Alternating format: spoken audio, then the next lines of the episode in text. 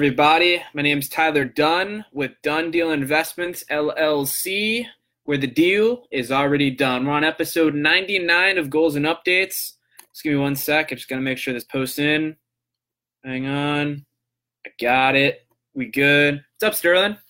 All right, so we're on episode 99 of Goals and Updates. Uh, the reason I'm coming to you on a Sunday is because I skipped out last Monday and I wanted to make up the episode. So tomorrow will be Monday as well. We'll come in. I'm changing the time to 7:30. It just makes more sense. By the time I get home, it's pretty close to seven. I don't have enough time to set up all the podcast equipment, which is doesn't take me that long to set it up because basically I just plug in the the microphone, the the headphone jack, and I turn on the equipment and it goes forward. So that that's not really the problem. The problem is kind of like getting all the material together, picking out the stuff I want to talk about for the episode, and little minor things that just take up a little bit of time. And then I try to like eat so I have a little bit more energy. So 7:30 is a better time for myself. So what we're gonna end up doing is we'll still do Monday and Wednesday, um, and I'm just gonna change the time from seven to 7:30. So you know instead of seven, it's gonna be 7:30 every Monday and Wednesday. And by the way, tomorrow will be the hundredth episode of Goals and Updates, which is pretty awesome. I'm trying to get you know a couple uh, couple more guests on this show, like different people I've picked out, and I just got to try to follow up with certain people and get them on the show and try to get a good time. The the problem is scheduling because my my schedule is not so much. Uh, it's not a schedule I can just shift everything really fast.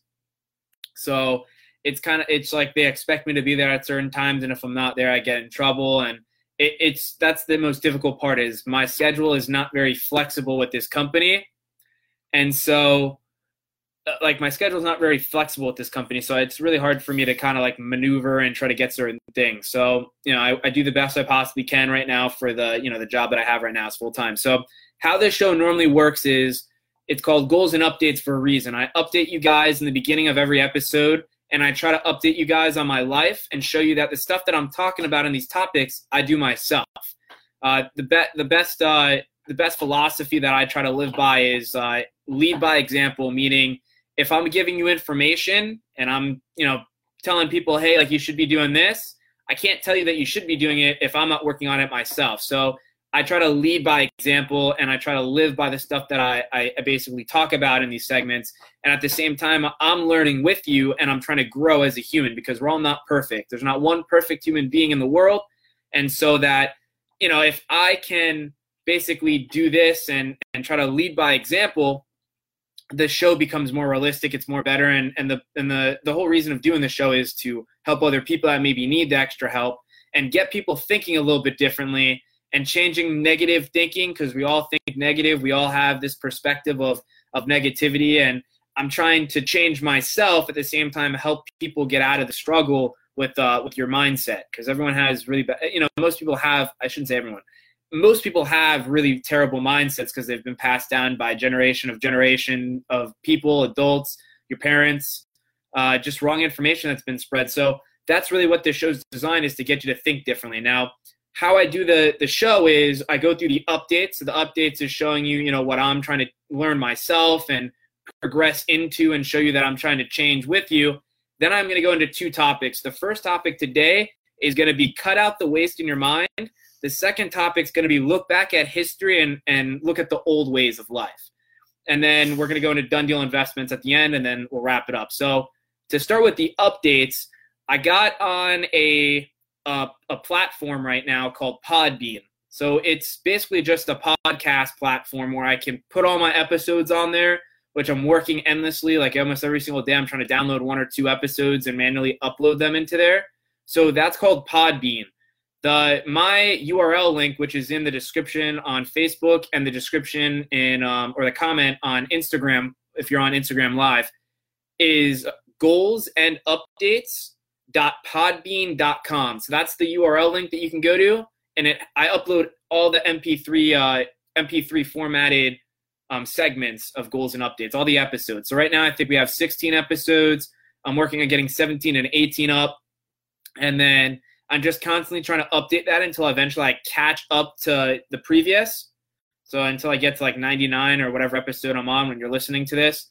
And then that way, once I'm done with them, I can just upload them. And then I got to work on a YouTube playlist section, which is going to take a lot longer because I got to cut all the segments up and put them into playlists into YouTube, which I've already worked on creating that platform for YouTube.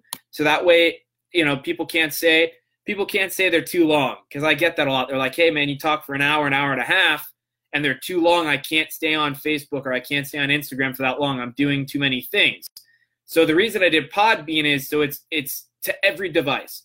Computers, cell phones, tablets, iPads, right?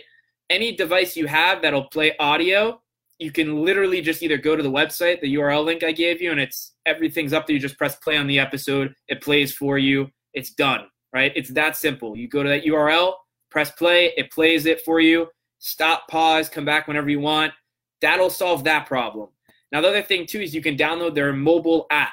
So if you have any mobile devices like your cell phone or a tablet, you can download the app and it'll basically just play in the background from if let's say you're working out, it'll play in the background and you can listen to it. So I'm making it more accessible to you and I'm trying to I'm trying to expand it and build a bigger audience from it, all right?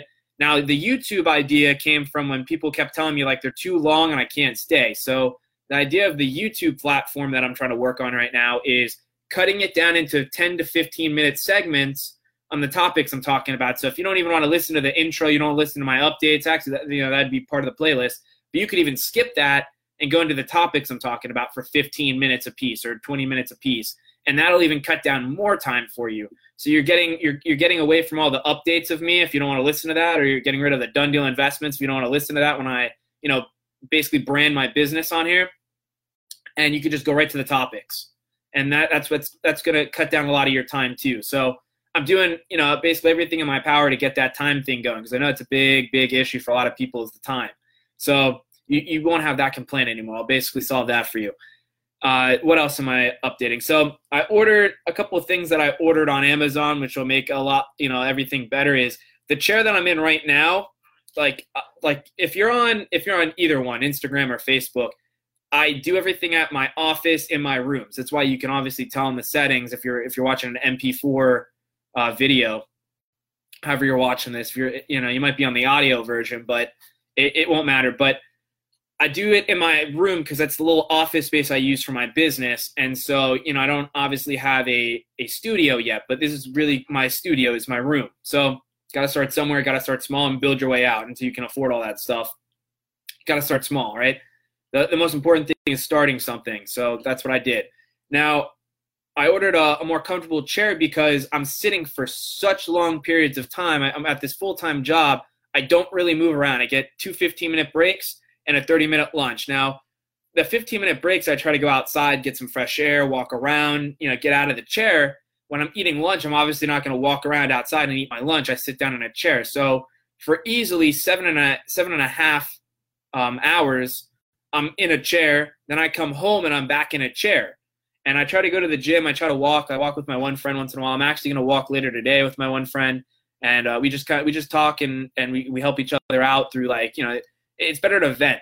You vent to like your friends, and if you have really good friends, they'll talk to you and give you advice, and vice versa. And you talk and you just start dialogue, and that's the whole idea with the podcast. Now, um, the reason I'm telling you all this is because I'm trying to update you on the chair. So I I bought the chair on Amazon, which I'll let you know how it is once I get it. It's probably going to take a couple days because I, I don't do the Prime stuff, so I don't pay for the subscription. I don't order enough stuff online.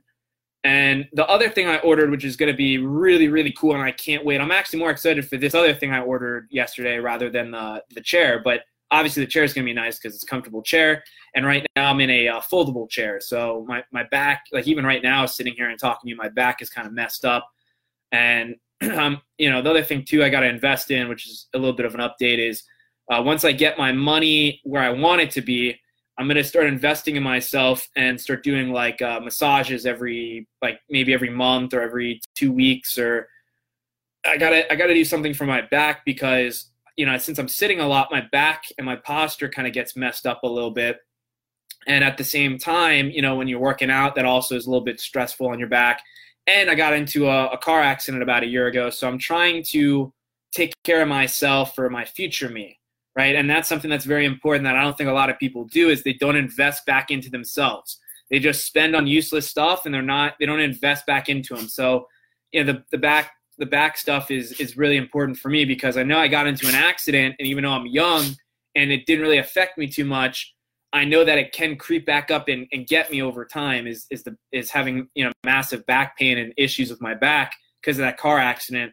And that's what I was talking about with a doctor uh, one point in time, and he was like, you know, even though like right now you're fine, he's like it can come back. So it's something that is on my mind, and I gotta, you know, my muscles. I don't really stretch that much, so that's another reason to go get those massages and stuff. They stretch out your um, your muscles, and you always feel really good about yourself after you get out of them. So that's something that I'm thinking about investing in myself is is massages at least like once a month. Once I, like I said, once I get my money and my finances and I and I actually earned it. It's a big big thing that I've been telling my one friend uh, that spends a lot. I said and I gave her the the mentality or the mindset of did you really earn that trip? What did you do to earn that trip? And that's how I use my money and I try to motivate myself to go, hey, I'm gonna push a little bit money over here and I'm not gonna break the piggy bank because I organized my money and I, I physically earned that trip by going and working extra hard, getting those bonuses and pushing money in different areas and investing and, and just doing things that I wanted to do uh, to be a better individual. I volunteered more hours today, right? Like today, I just volunteered an hour, you know, hour and an hour and 15 minutes at church ushering. They don't pay me for that. That's all volunteering. And, you know, and I try to do the best I can at that job there's always this one one lady at the door and i open up the door for her and because a lot of there's a lot of older people that come in wheelchairs and everything and so she she came to the door and i always open it for her i open the doors wide open for everyone and then what i try to do is she struggles getting getting the little wheel the wheelchair um, item up the little step part so what i do is I, I just gently pick up the wheel and she puts it on and then she pushes the you know the rest of the other two wheels behind her over that little break. And I smile at her, and she just smiles at me and goes, Thank you so much. Now, why am I doing that? I don't have to do that. I could just let her struggle and let her. The reason I'm doing it is because I'm trying to build that that different mentality that I keep telling you about, that mindset, the mentality where, uh, you know, I don't expect anything from that lady, but I want to do what I can, even though I'm volunteering. I want to do whatever I can to help that community, because the people that are coming to that church the, the whole idea of the church is you're helping your neighbors you're helping your community you're you know you're doing whatever you can to help the poor you're it's all about community. That, and that's the big thing that i think a lot of people don't understand with like this type of religion or religions in general is it all comes back to community. And you're forming a community when you go to that church. So in my mind i'm like if i could do whatever i can to help these people even though it's a small little small little thing like helping the, the lady with her wheelchair over the little bump at the door, it's building that mentality of giving back, helping other people, even though some people are angry and some people probably don't appreciate it. And you know, I you know I, I know that specific person appreciates it because every single time I go to give her the bulletin, she goes, "Have a great Sunday and thank you so much." Right? She she thanks me, but there's some people that you do that and they and they would yell at you for doing that, and so that kind of builds your mentality of like I don't want to help other people, and that's what I'm trying to avoid. I don't want that negative mindset of oh this person's not going to appreciate it, I'm not going to do it. So that's why I do that. And by the way, uh, if you can work for free and be happy for working for free and and actually giving it 110%, you'll be the the most wealthiest person on earth because you're not expecting something in return. And people notice that. People notice when you can physically go and do something and you're not expecting like a, a thank you or you're not expecting um, you know something in return like money or some type of trade exchange. And and people will actually give you more stuff because of that. Because they're like oh like this person's very grateful even though like i'm not giving them anything and they actually feel more obligated to give you something. It's almost like building more trust. So that's the mentality i'm trying to build in myself when i when i do these roles. I actually took another two hour uh, two opportunities to go and volunteer at my church again. I got um, they want me to do these projectors uh, where I, they put the words for the music and everything on the on the um, on the walls. It's it's just a projector I control, and I do that. And they asked me for these two days, and I told them I'd do it. So that's two hours that I'm volunteering of my own time.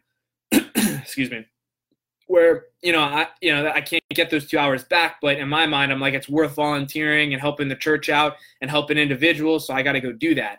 Uh, the other things that I can update you guys on, especially since we're talking about volunteering, is uh, I have an opportunity that was presented to me, which I'm gonna tell them I'm gonna do it. I don't know how it's gonna work. I don't know, you know, what exactly is going to come um, come from it. You know, definitely an opportunity. But I got offered at this one guy that works at, or doesn't work at. He he goes to Toastmasters. He's part of the club. Goes in. uh, he works for the library. He said he worked for the library for like the last 23 years, basically. And they're always looking for different events to be put on at the library. And so he asked me if I wanted to go and speak in front of, um, which I could do it as an episode for my podcast. He said, like, I could bring all my podcast equipment and actually film it with with my audience base and my you know my audience and at the same time use their audience like the people that are physically coming in for the library so you have two different audiences that you're catering to and i thought of it and i was like that's a great way to expand my podcast but at the same time give back. So and and start getting used to physically going on a stage or in, in front of you know people and actually talk and do what i'm doing right now on a podcast. Because the podcast part is a little bit easier only for the fact that you know i don't have a live audience in front of me that's going hey like this this and this. I mean it, it you you basically kind of do but it's not the same. Like i could easily ignore you on here rather than ignoring a live audience and, and trying to engage with them more right so it's a little bit more engaging it's more exciting it's it's you gotta it's a little bit more nerve wracking so that's what i kind of like i want to get out of my comfort zone so he wants me to do how to create a podcast so I got to go and I'm to go talk to him and see how I can schedule something for that. But I just ordered, and I kind of, you know, I kind of went off topic and got, got away from this one. But I also ordered a um, easel dry erase board. So it's all magnetized. It has different couple features, but it's a 36 by 24, I want to say, uh, dry dry erase board. And the reason I got it was whenever I go to seminars or I go to like any finance or personal finance seminars or if I go and see Grant Cardone live or any motivational speaker, they always have some type of board where they can write on whether it's just paper, like a paper board or a dry erase board, whatever it is, electronic board, and they write what they're saying because it, it creates more of a visual for people. Right. So the what I'm trying to really do with that is I want to get better at engaging with my audience. And when I do speeches, I really did it for Toastmasters because that's where I really do my speeches. And I talk to, you know, obviously the club, and I talk to guests that come in, and I do, you know, and, and that's physic. That's a physical live audience, physically in front of people. So um, I'm physically getting judged as I talk. I'm physically getting uh, gestures, and I can physically adapt to what how the audience is reacting to information and kind of you know it takes a lot of courage to do that so what i wanted to do is get this dry erase board and start doing like real presentations where it was almost like sit, selling something or like even maybe for like done deal investments like pitch them business ideas and see what works and what didn't stick and what people liked and what people didn't like but the real reason i got it was um, i want to do this speech where it's going to be called the three the three groups that take all your money and it's going to be talking about wall street banks and the government. And on the board, you know, I wanted to, it's going to be a lot of information. So I wanted to be able to draw visuals and show you, like, hey, this point from this point makes this from over here, and be able to draw diagrams and stuff like that. And I, I just, it, it it's better because people learn visually. I read a, I read a, a quote a long, long time ago. It's really not a quote, it's more like a statement. But um, when I was doing some sales training with Grant Cardone on his uh, training videos, the biggest thing he says is always have things in writing always uh, have something where it's visual for that individual because most people don't listen or learn or accept the truth when they're listening right if i'm just telling you something you can easily contradict it you can easily talk yourself out of what i'm saying but if i have visuals showing you that you know this is really what's going on and this is the truth you're more likely to believe it if you can see it rather than listening to it. People believe what they can see is is the saying.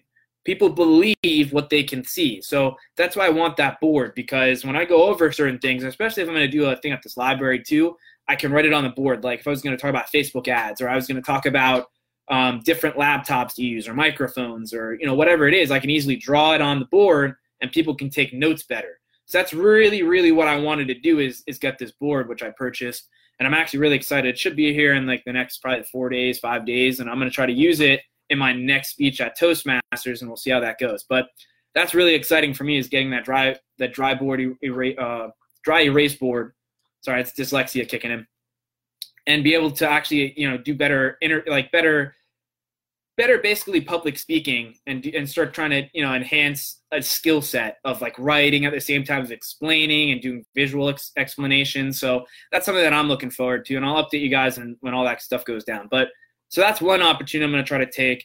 I was also talking to my mom about uh, my third grade teacher wants to reach out to me.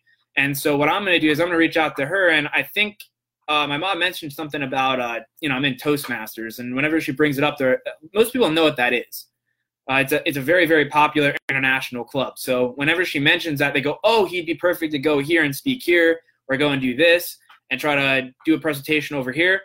So what I started trying, you know, what I started trying to do is, um, I'm trying to find little outlets where I can go and speak, and like I don't care what they want me to talk about or what they want me to do, but that's what I'm going to try to do is try to get some like free opportunities and just volunteer my time places and start speaking to people. So um, for that, I'm, I'm sure I'd be talking to like high schoolers. I don't know if she's still, I had her in third grade, this teacher.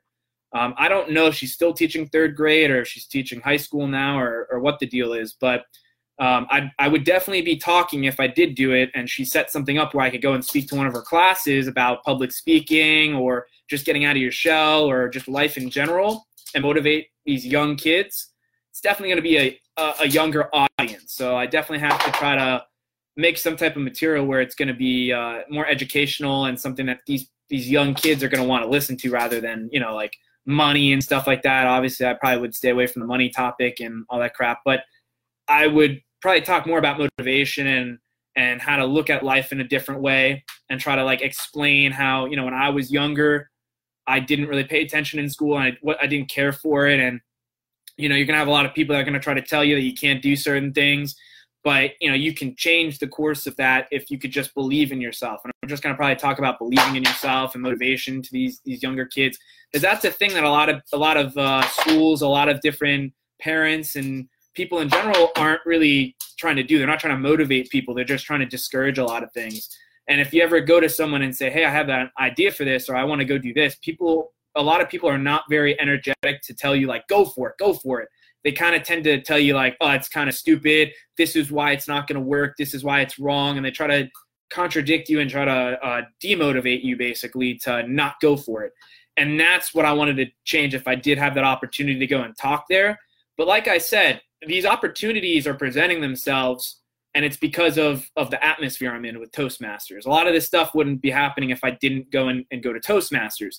I don't I don't even think I started this podcast until I started going to Toastmasters and realize and realizing like, hey, that's like something I want to do. Because I remember the first time going to Toastmasters, stepping out of my comfort zone and speaking, and how good and embraced I felt. Like, like it's one of those things where you're probably not going to really understand how I'm explaining it, but it's just a feeling where I stepped I stepped out, and even though I was talking to maybe like seven or ten people there and doing like an icebreaker or my first speech, right? It really had the material together and I started speaking and trying to, you know, talk about change or self. The first one I ever did, the real speech, the first one you do is an icebreaker. You kind of talk about yourself and why you want to do Toastmasters, which is pretty awesome. But the first speech is where it really gets you because you're talking about something that you want to present and it's not really, really scripted and you're trying to basically go off script and think on the fly and, and really build yourself as a, as a public speaker, basically. It's the first time you really public – you do any public speaking. And I just remember the first time I did like self worth and I was explaining certain things and people loved it and they came up to me and they're just like, "Hey, it was a great first speech. Really surprised how well you pulled it off and how you know how you had your material labeled out better and you listened to the tips that certain people gave you and you're a really good speaker." And I, I really do love when I go there and we have a guest and I've, I've never met these people before and they come in and they, you know, they're there trying to do the same thing. They want to be motivated to go and speak. And so when I'm up there and I'm talking, it's it's like it's like fresh fresh people I can talk to and I and I can basically try to motivate them to join the club. And that's basically what we're doing is we're trying to motivate these people to join this club called Toastmasters whenever I speak. So the first time like I did a speech and I had a guest, it was kind of funny because I went out there. What's up, Stella? I, I went out there and I and I started talking and it was just it was it was so funny because like this person would everyone comes up to me if I do a speech and it's like a guest and, and they're just like hey man you're so good at speaking. How long have you been in this club for? Because like you look like you're so confident up there like you know what you're saying. You got these speeches that are really good. And they're like how long you've been in the club? Probably for years right? And I'm like no I've only been in this club for you know five or four four months. And they're like five months and I'm like, yeah, I'm just, you know, it's something that I've been doing. Like I do podcasts and I do different things where I'm constantly speaking out of my comfort zone and talking about topics and trying to talk to more people and networking and, and different things. And so I'm like, it's just natural for me. But these topics, I just, you know, I think about, I'm at work and I'm constantly thinking and I'm like, oh, this would be a great topic to talk about, right? Um, hey, Stella, what's up? No, uh, no, long time no see. But uh, but anyways, so that's kind of what it. It's really awesome when I get different guests at that like at that club with Toastmasters. Is it just it gets you to really try to go out your comfort zone because I don't know anyone that's going there. It's almost like doing a uh, stand up comedy, right? If you went to like a stand up comedy club, you don't know anyone that's walking in there, and you don't know if they're gonna judge you. You don't know if they're gonna if they're gonna go with what you're saying. Uh, there's been speeches where I was talking about money at one point, and I saw this I saw this one um this one lady just nod her head and she's smiling and I look at other people and they look pissed off. they look pissed off and I'm just like, yeah, all right, I got to try to get more energy. So I you know, I go harder and I get more energy, but it's just crazy because you really don't know who's going to show up. You don't know the person's mentality, you don't know the person's beliefs, you don't know anything and you're trying to pitch these ideas that are yours, right? And the cool thing about Toastmasters by the way, real quick and I'll wrap this up, but the cool thing with Toastmasters is it's you got six and a half to seven and a half minutes of whatever you want to speak about. Now we have pathways, so you kind of go through your pathways, but I create all the content. Yeah, I'm getting ready. I'm getting ready for Greece. It's gonna be sick. Um, I'm already saving my pennies and dollars. So uh, yeah, for anyone that didn't know that, that that's gonna be cool. I'll definitely update you guys on that uh, whenever you know. That's I think that's in like the next year, but uh, the Greece thing is going to be pretty awesome. I'm pretty stoked on that. That's that's probably like that's going to be like my first international trip out of the country, and it's going to be so cool. And I'm going to be with amazing people, by the way, too. Like the, like all of them are just amazing individuals. Like if, if you guys ever get the chance to meet any of them, like oh man, they're, they're amazing people, just amazing. But anyways, um, what was I gonna say? Kind of threw me off, Stella. Damn. but anyways, uh, but so you have six and a half to seven and a half minutes to talk about whatever you want and that's kind of like the, the coolest thing is these people have to physically listen to you. It's like an audience that is already there and it doesn't it doesn't matter. Oh damn you're going tomorrow. Damn. Yeah give me a call later. I'll definitely speak to you later. Just give me a call. But um wow that's crazy. You're going to greece tomorrow. That's that's crazy. You gotta let me how or let me know how that goes. But anyways um so you got like the six and a half to seven and a half minutes to talk about whatever you want. And that's the coolest part is these people have to listen to you, right? Like these people obviously gonna walk out if they don't like what you're saying, but they're probably not because you only have the seven you only have seven minutes up there. It's not like you're doing a full Kevin Hart stand up comedy for an hour and a half. Like it's only seven minutes, so most people stay. But I've never had anyone walk out. But it's just funny. I always get people that come up to me and they're like, "Wow, that was a great speech. Like you motivated me to go and like sign up as a member." And like another thing I do too, by the way, guys, is at Toastmasters, if I see a guest before I even speak, they have like a 15 minute or a five minute break in between. They go through like these segments and everything. And they do the speeches at the end. And so within these five minutes, I try to go to the, the person that came in that's a guest that I don't know. And I try to go and shake their hands and say, like, hey, my name is Tyler. What's your name? Like, how's it going? Like, are you interested in joining Toastmasters? And I try to sell them before I even go on the stage. Uh, you know, because I'm trying to, and I'm trying to network while I'm there too. It's a great networking opportunity. So um, real quick before we move on to these segments, if you want to, if you really want to improve your public speaking, and it, trust me, a lot of people are very scared to talk in front of other people. They just don't want to be judged. They don't want to do anything. Toastmasters is the way to go.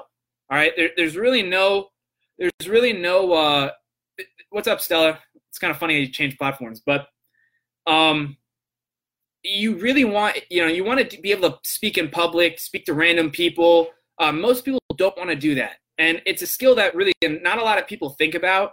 And you're going to use it throughout your whole entire life. It doesn't matter if you're working for someone, you're working for yourself, uh, you're going to school, you're in college. you're going to have to present at one point in time. And if you can master that skill that no one wants to master, you'll dominate.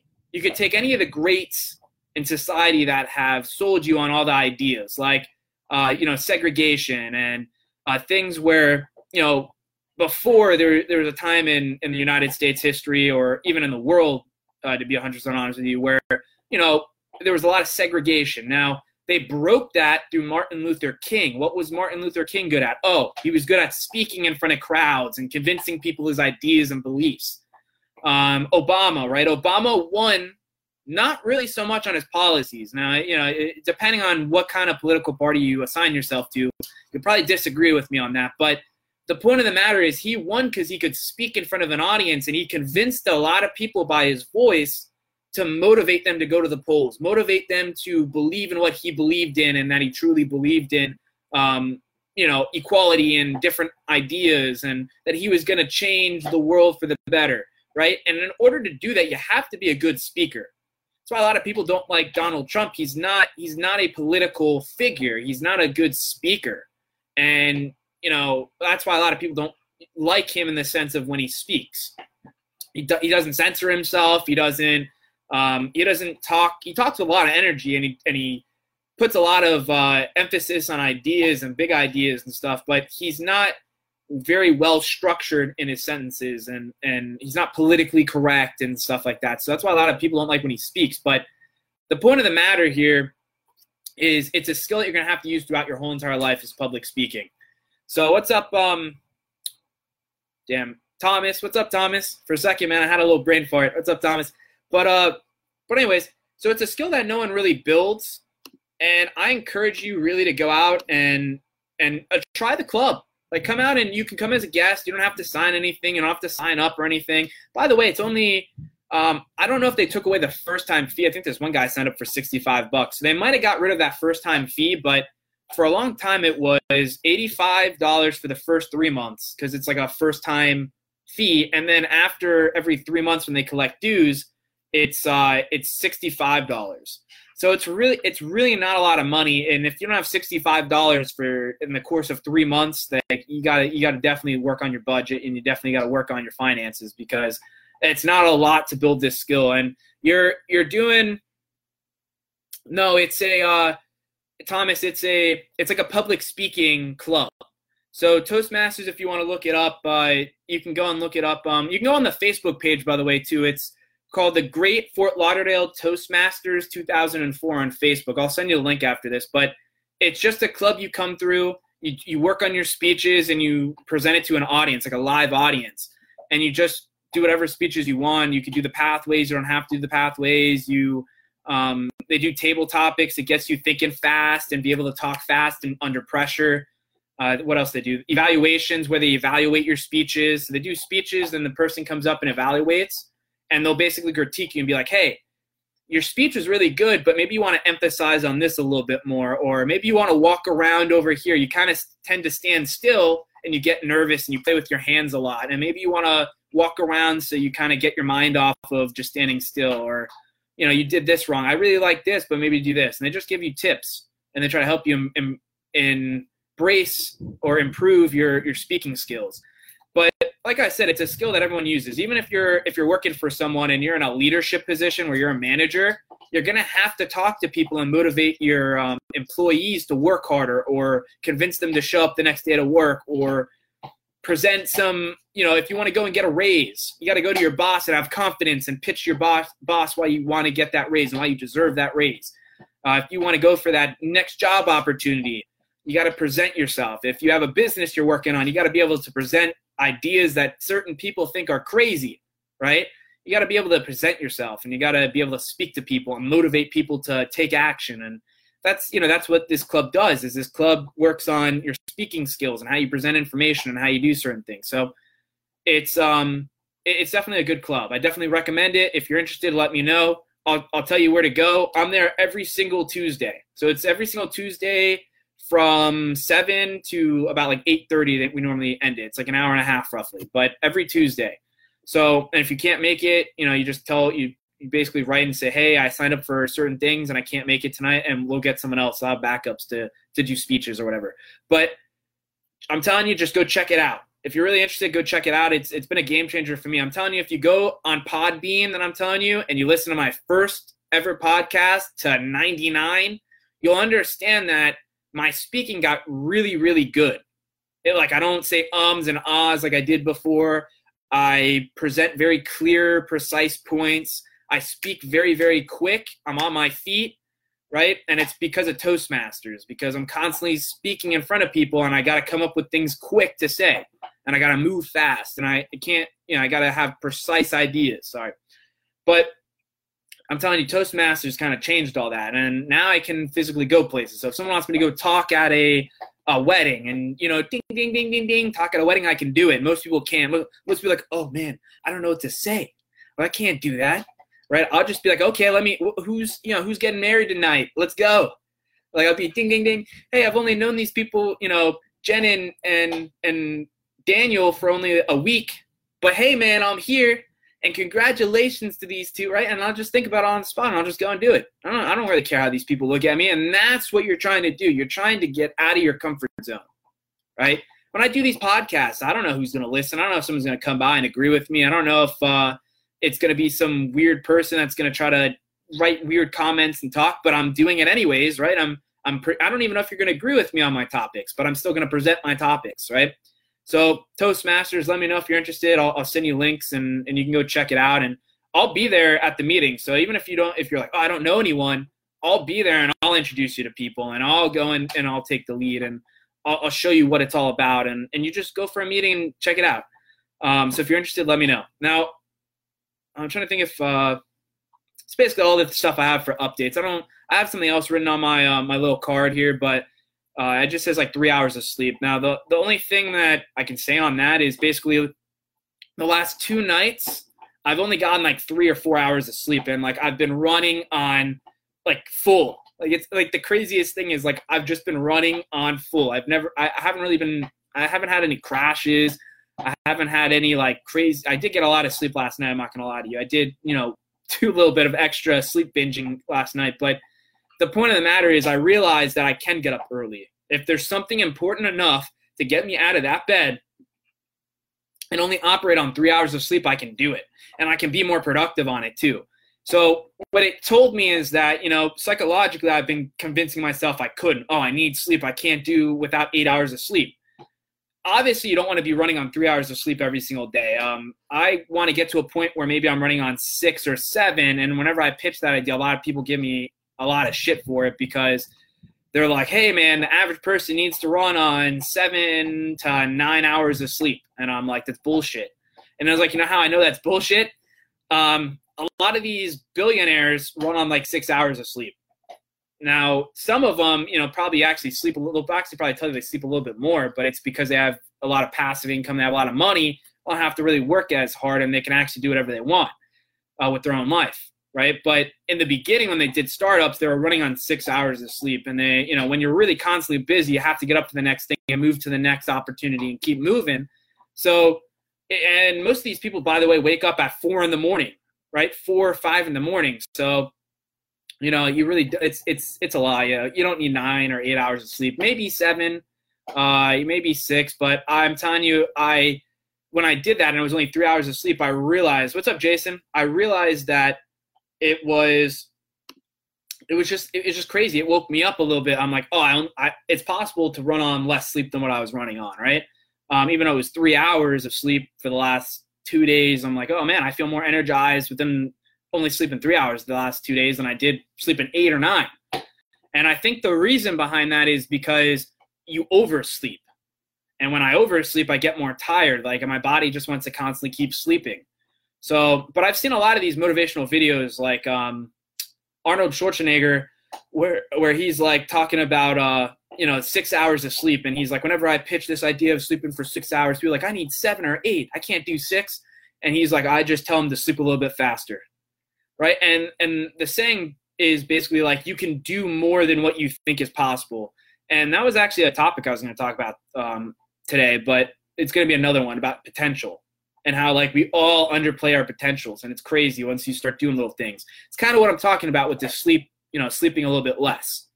I, you know, I had three hours of sleep uh, the last two days, and I was running better than I've ever run on nine hours of sleep. And I'm like, oh my god, how is that possible? And the it's because I've been underplaying my potential, right? I've been oversleeping. So what's up, Jimmy? I gotta I gotta talk to you later. Um, but so that's what I realized is, you know, I got three hours of sleep the last two days, and I'm like, damn, I've been underplaying my potential. I've had more energy in the last two days than I did in the, probably the first week, right? Um, so that, that's kind of what I've been going on. So that's my updates. Now we're gonna go to the two topics. The first one I have is cut out the waste in your mind. Now I came up with this topic. I will, man. I'll hit you up later. But I um I came up with this topic because I started thinking to myself of like, you know, I've been trying to lose weight and kind of like build muscle and go to the gym a lot more and walk and just keep up with exercising and build up energy. And I've been thinking about fat lately, right? So like the the fat that's in your body, like when you eat too much and you're sitting around not doing anything. And I started thinking to myself, if you have fat in your body, what about your mind? What about your mind? Right? Just think about that for a second. What about your mind? What about all that useless information that people tell you about all the time and it's constantly just in your mind. I give you great, great, great, great examples of uh, waste that that's in your mind. The first one is uh, which I've learned, and some of this stuff is from other people. I didn't obviously learn this on my own. It's just like mentors that I came across or different people. But uh, the first one is uh, cash is king. So like I'm gonna go through a couple different things. Uh, most of this stuff's from Grant Cardone. So if you want to go look at him, he's definitely worth taking a look at. But he always talks about cash is king right? But cash is not king, right? Cash flow is king. And that's just, and the reason behind that is it, cash is useless. It's just a tool. It depreciates over time. If you have cash in your pocket, every single day it goes down in value. And if most people just throw it in a savings account and don't use the, the tool, they just put, throw it in a savings account and stack it, but it depreciates with uh, inflation, right? So three, it's like I think it's two and a half to three three percent every single year. It goes down in value your savings account because inflation every single year goes up. We print more money every single year. So that's the mentality of that one. There's another one where it's uh, a penny earned, a penny saved is a penny earned, and he goes, "It's only a penny, man. It's only a penny. It's not going to get you very far. It's only a penny that you saved." So the mentality of only saving like pennies and eventually it comes out and you win is bull, you know, BS or whatever. So that that was one that he went over. Uh, the other one that he went over is uh, what was the other one? So cash cash is king. Uh, penny earned or penny saved is a penny earned. I'm trying to think of the other one that he that he put out, which is pretty crazy. Uh, damn, my mind just completely went blank for a sec. But but those are just a couple examples. Other things I can really give you is like uh, he he's really into like not really buying homes. Uh, so invest your money, right? Save to invest, which we're not really told. People are just save for emergencies, save, save, save, and keep it. And his mentality is save to invest, right? You're gonna save a lot of money and you're gonna throw it into investment that's gonna make you babies. That's his explanation. Make babies with your money, man. Your money is designed to go out and make more money within that money, right? Uh, which we're not taught. No one, no one teaches you that. No one really teaches you. Like you'll hear about investing, right? People will tell you about their investments and oh, go invest in this, but they don't tell you like you save to invest. They don't have the mentality or the mindset of saving to invest. Now, I'm trying to think if there's another one that will hit me hard. Uh, but oh, don't talk to strangers is the big one. This this one was a game changer for me. You're taught at a, at a very very young age, and I've heard mothers and fathers say to their, their little baby you know, the little baby at a young, young age where they're probably like three and a half or a year old. And the, he was talking about how people are, are taking their kids and saying, hey, don't talk to strangers. Like, stay away from strangers. Don't talk to them. Right. And that's because of fear. Right. But he said you have to talk to strangers in your life. Uh, it, you, that's how you get everything. Like, you normally get something from someone else. You don't get it from just staying playing it safe and staying in your house and your own little bubble and not communicating and meeting new people and networking and uh, making connections and moving your money into this and working with this person and getting a job and going to college or whatever whatever you think you know is the right way for you. But that's what he was saying is you have to strangers have everything you want. Your money that you're making by the way is from other people. It's constantly circling through the economy So the idea that you're, you know, uh, I, have gotten so much crap from my mom for saying that she gets so pissed, and I'm sure, a lot, you know, I haven't said it enough to people because it doesn't come up in conversation or it's not really linked to something that we're talking about. But all the the money that you make through that job is not really your money; it's someone else's money. It went from one individual's pocket to that company's pocket to now your pocket, and it won't stay in your pocket. It'll go from your pocket to someone else's pocket in the next, you know, whenever you decide to take that money and use it or whatever you're planning on using that money on. And that's what I mean by you got to cut out the waste and the useless crap that a lot of people are talking about and like divert oh that's the other one diversity um, you diversify your investments. And he said diversification's for idiots. You don't diversify you put all your eggs in one basket watch that basket grow. And you'll hear this from other entrepreneurs too like mark cuban's a big one with that uh, Dale, um, Dale Carnegie's a big one, Grant Cardone, all these very like really high high stake players that make a lot of money that are like are really wealthy. They'll tell you diversification is for idiots. The reason you they that diversification went around um, is because Wall Street needs you to diversify your investments in the stock market in order to manage your account and make money off your money. Just like a bank, they need to use your money to make money for themselves. So if you don't diversify, you can just do it yourself. If you had one stock and you're like, okay, I'm going to watch this one stock grow, you don't need the person to manage it. You just manage the one stock or two stocks. Now, if you have like seven or eight different stocks or even more, some people have more than that, you have to then manage it and really look at it and understand the the seven or eight different investments you're you know you're invested in through the stock market. So that's where Wall Street came in and started promoting that and spreading that information. They needed that marketing to basically be able to make more money off off the off the public in general.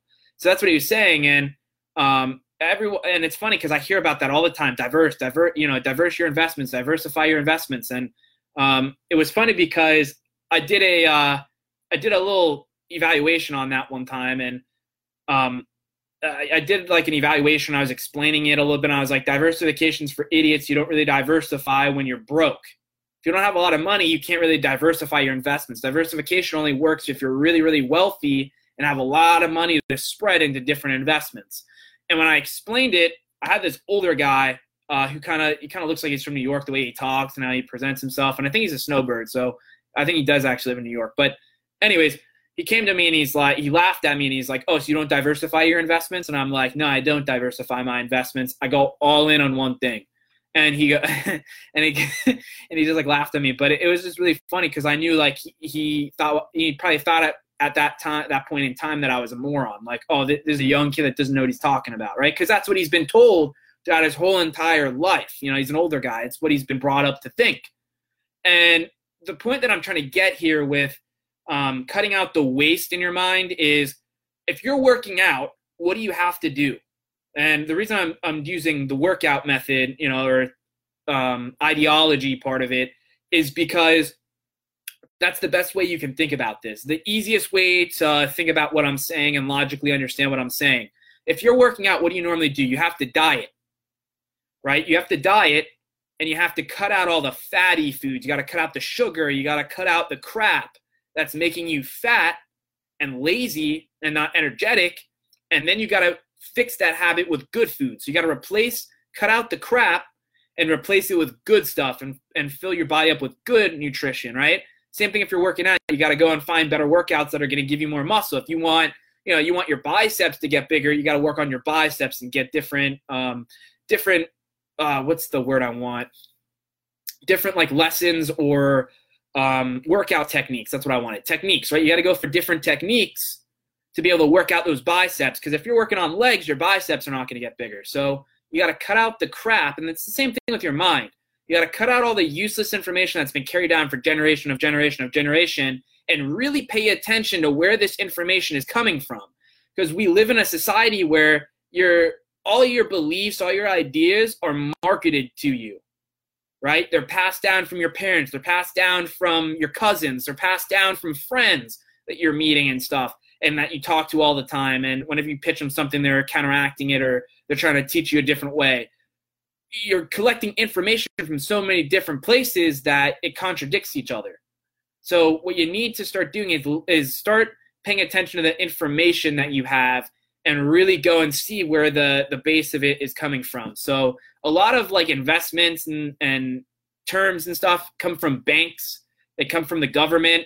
They come from Wall Street, right? So you really need to understand where the information is coming from and why people are telling you that and who's benefiting from that information. Are you benefiting financially from that information or is someone else benefiting off the backbone of that information? And you know, I've had I've had an episode before where I talked about information is is key, right? Your information, your your source of information is very, very, very important um, because if you're getting the wrong information, you're going to go in the wrong direction. If you're getting the right information, you're going to go in the right direction.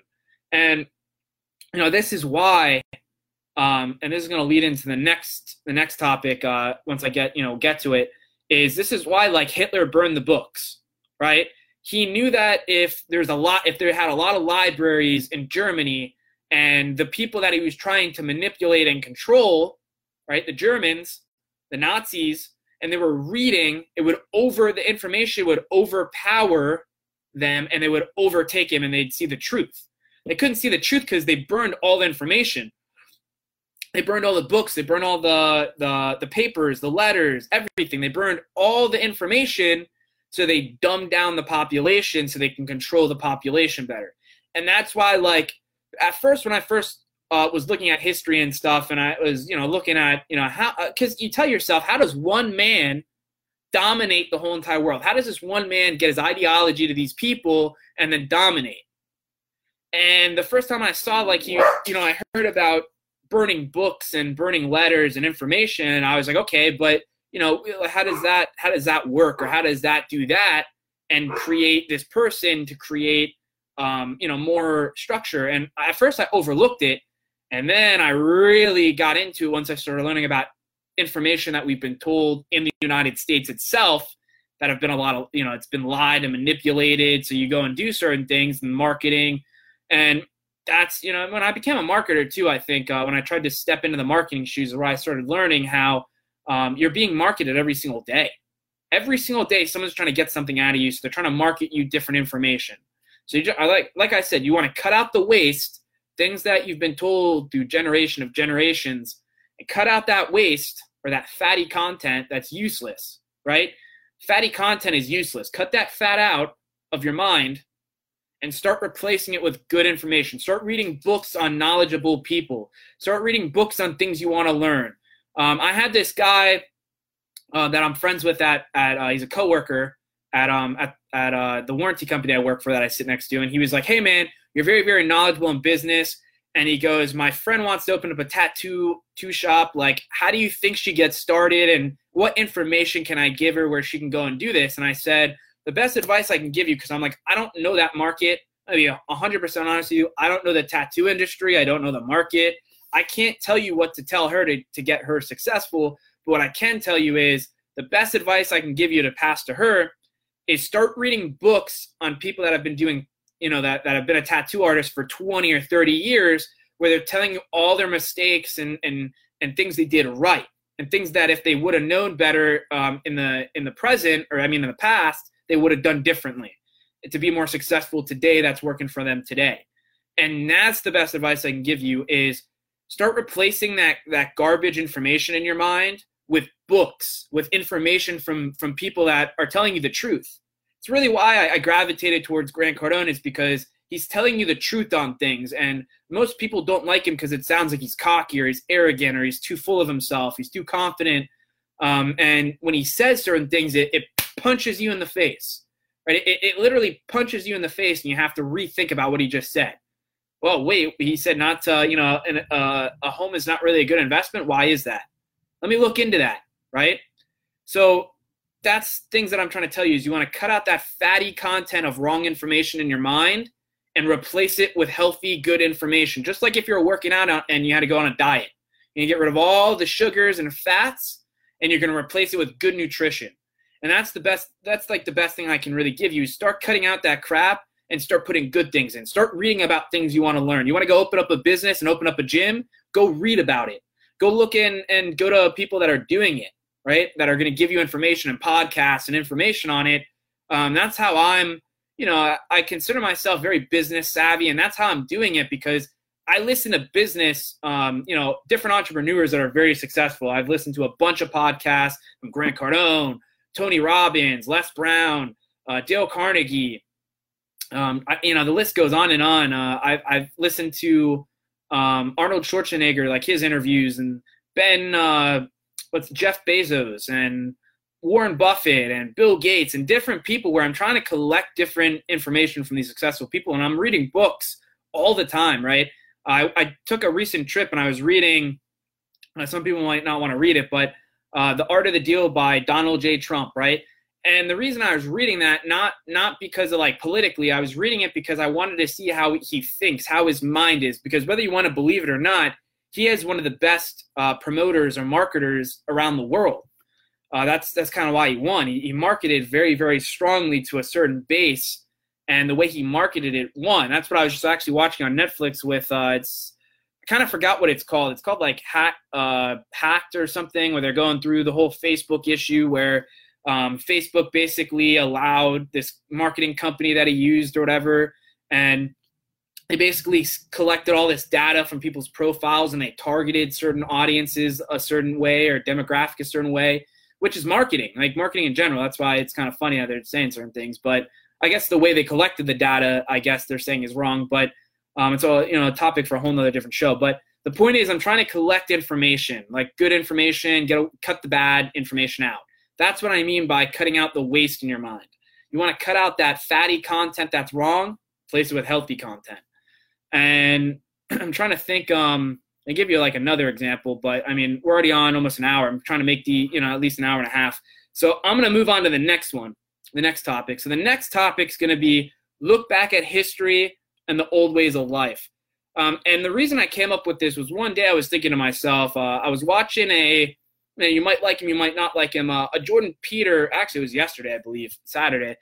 Um, I was watching a Jordan Peter, uh, he was going through Christianity and um, he was going through different, different like political ideologies and identity, identity politics and stuff. And I was just listening to, to him for a while, and he was going back to uh, the, fa- the the founders of the United States of America, and because I'm very very interested in the history, right? If uh, if you know me, I'm very very interested in history, and the reason I'm very interested in history is I I like the saying that I learned back in high school, where they said uh, my history teacher was like, history always repeats itself, and the reason it always repeats itself is because people don't pay attention to history. Decades go by and they tend to make the same terrible choices as the last group from history. Because people aren't paying attention like decades back. They're paying attention to right now. They're in the present.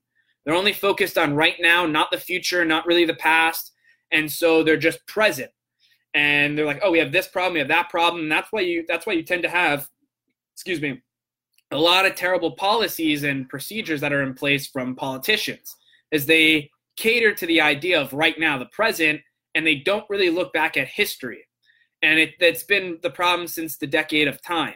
So the same thing with, uh, you know, I'm going to give you some examples really quick, but the, you know, this is where it came back to burning and getting the wrong information and uh, trying to basically control. There's a lot, a lot of things. Um, you know, I don't know what political, uh, you know, political party you, you tend to align with or um, you you present yourself as, but and it doesn't matter, by the way. I'm just to tell you the blunt, honest truth and the facts. That's what Goals and Updates is really about. I'm, I'm not trying to bullshit, cookie, you know, cut around the cookie cutter or, uh, you know, sprinkle a little bit of sugar on it. I'm just going to tell you the honest truth. But you'll see that a lot with what's going on politically right now, where um, they're trying to control speech.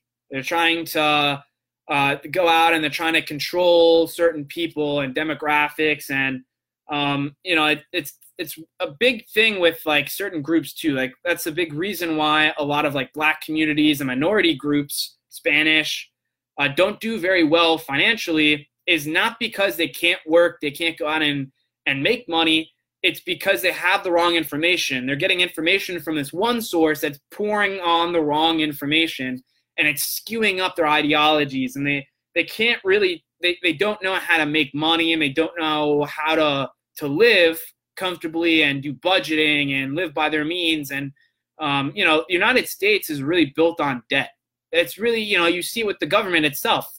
You know, we're in, I think it's like couple, I don't know the physical like amount like we're in debt because it constantly, I think, changes and fluctuates, you know, every single day. I think it's like 15 or 12 trillion dollars, I think we're at right now. But uh, don't quote me, I don't know. I, I just know it's in the trillions.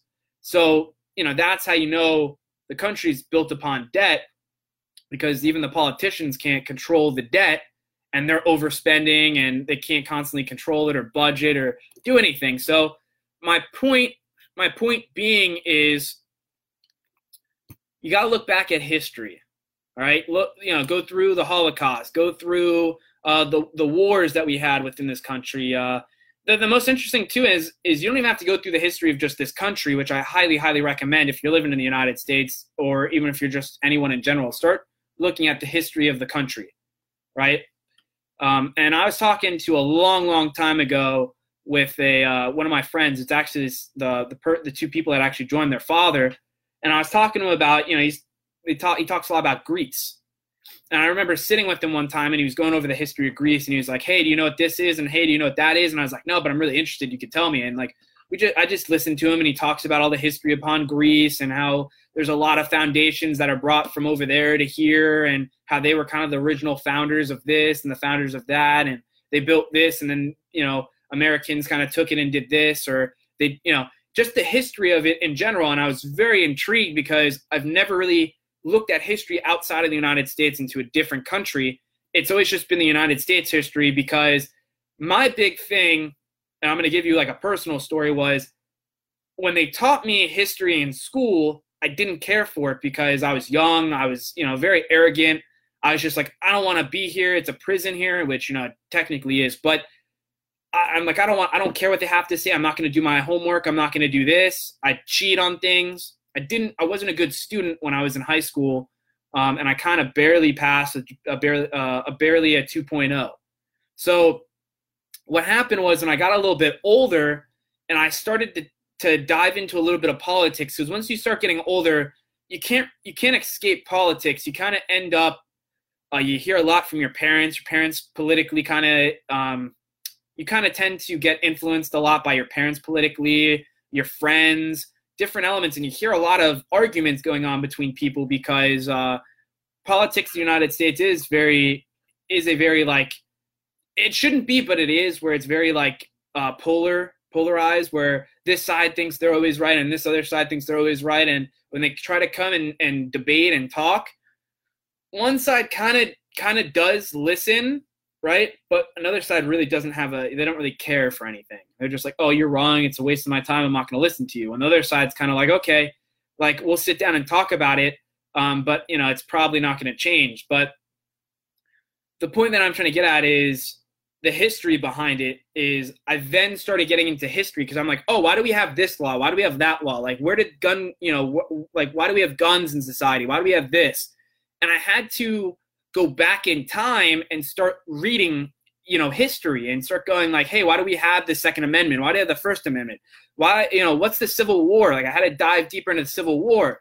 I dove into uh, the Vietnamese War. I dove into the. I didn't really do too much on the Korean War, to be honest with you, or the Cold War yet, but I dove into different parts of the United States history, and I started learning about different things. Where I'm like, oh shit, like that's why we have this. That's why this makes sense. That's why this is over here, and I wouldn't have have like actually known any of that stuff unless I went back through history because, like I said, I wasn't a good high school student.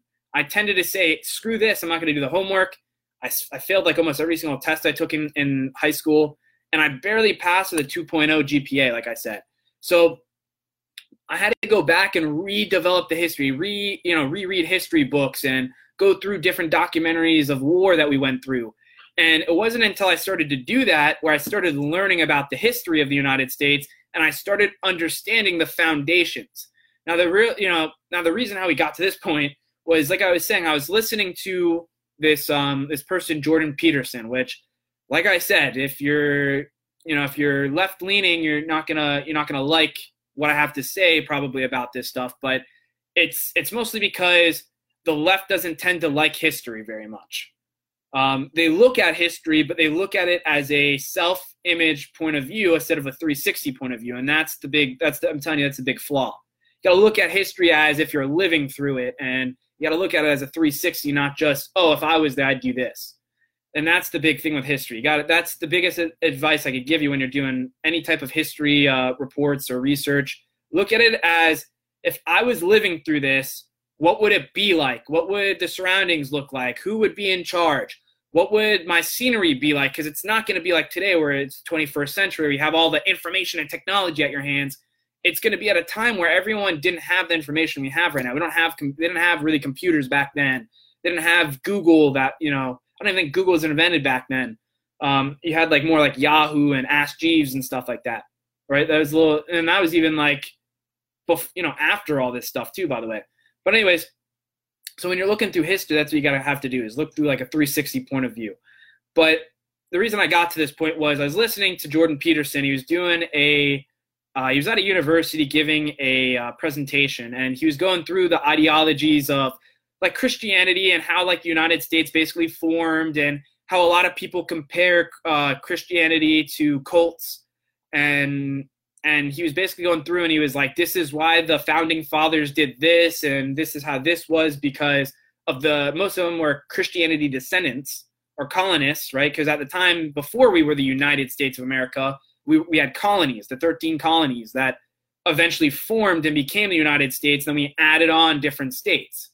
So he was going through and he was like the founding fathers were christian oriented based right and he was going through the philosophies of Christianity. And he's like, most of the stuff we have today is based upon Christianity beliefs.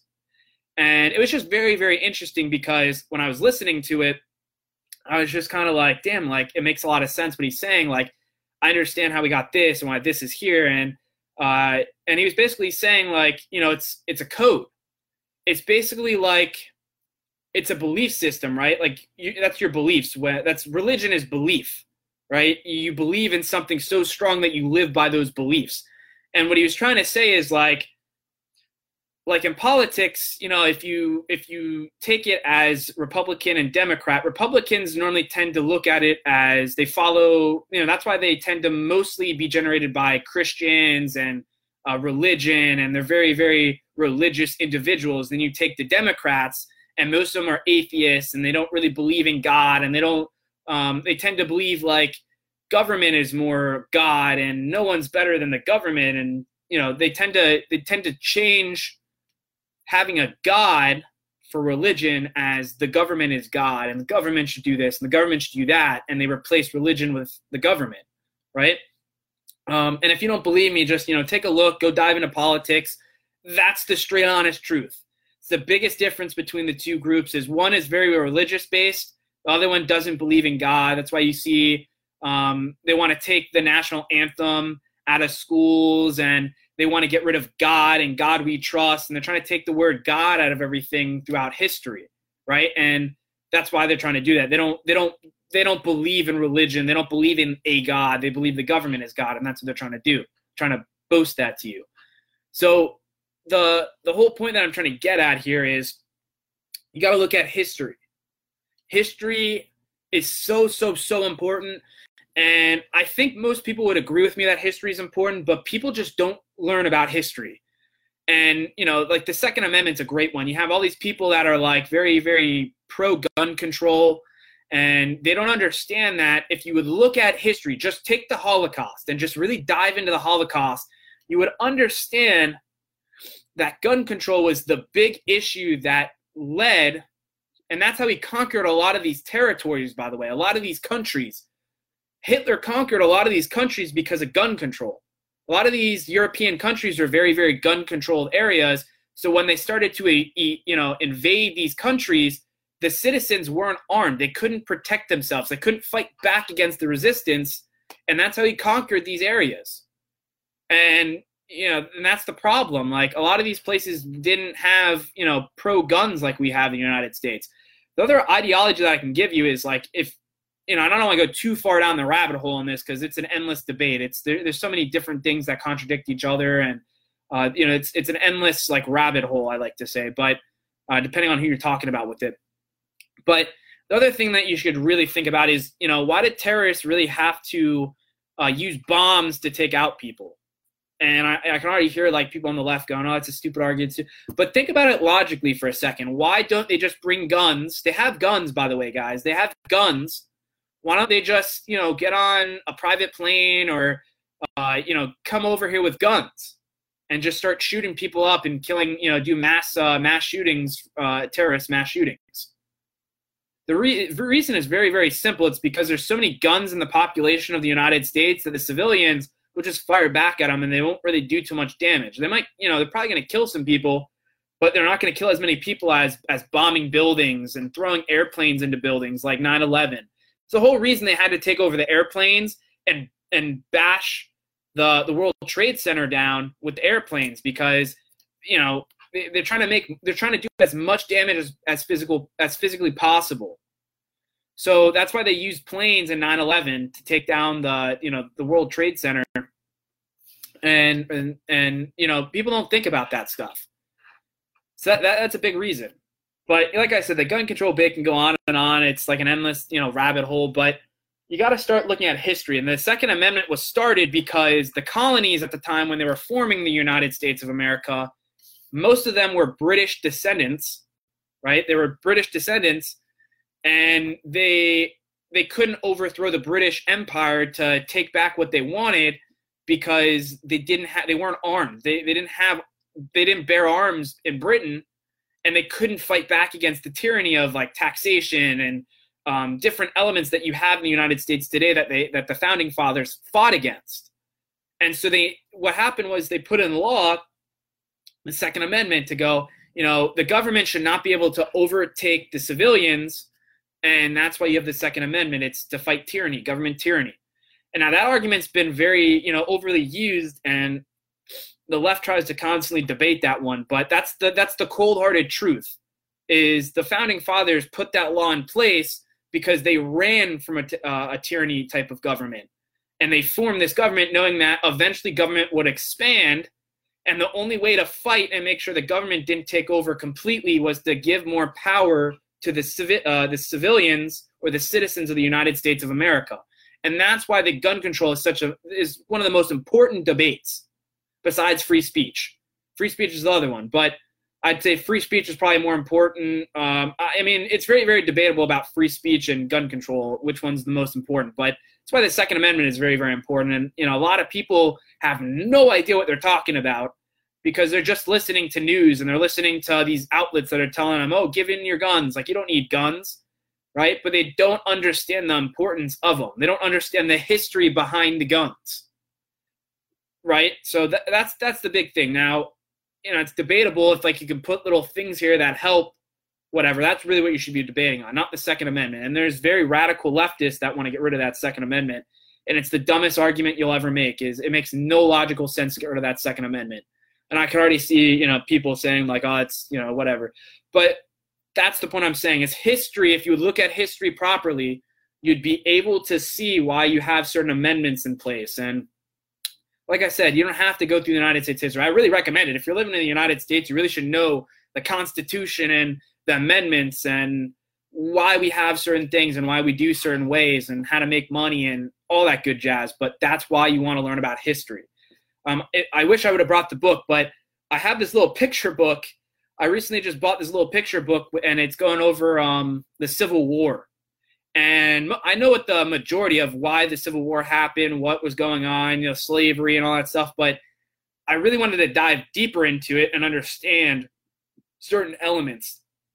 Now, the one thing I can talk to you since we're talking about history is, is um, what I learned in there is most people talk about the United States being very racist and slave owners, which is which is it was true, right? Back in the very you know back in the first formations of um, United States, they, they, had slaves. The founding fathers had slaves. Uh, different people or different parties. It was very very um, it was very famous to have or very trendy to have slaves, right?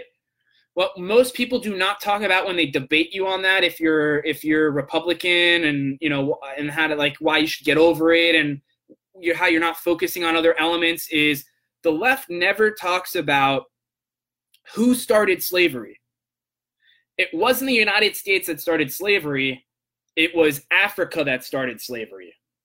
Right? Africa was the the country that started selling their own people across the whole entire world as slaves. But no one talks about Africa, right? Now the reason I'm bringing this up is I didn't know any of this stuff.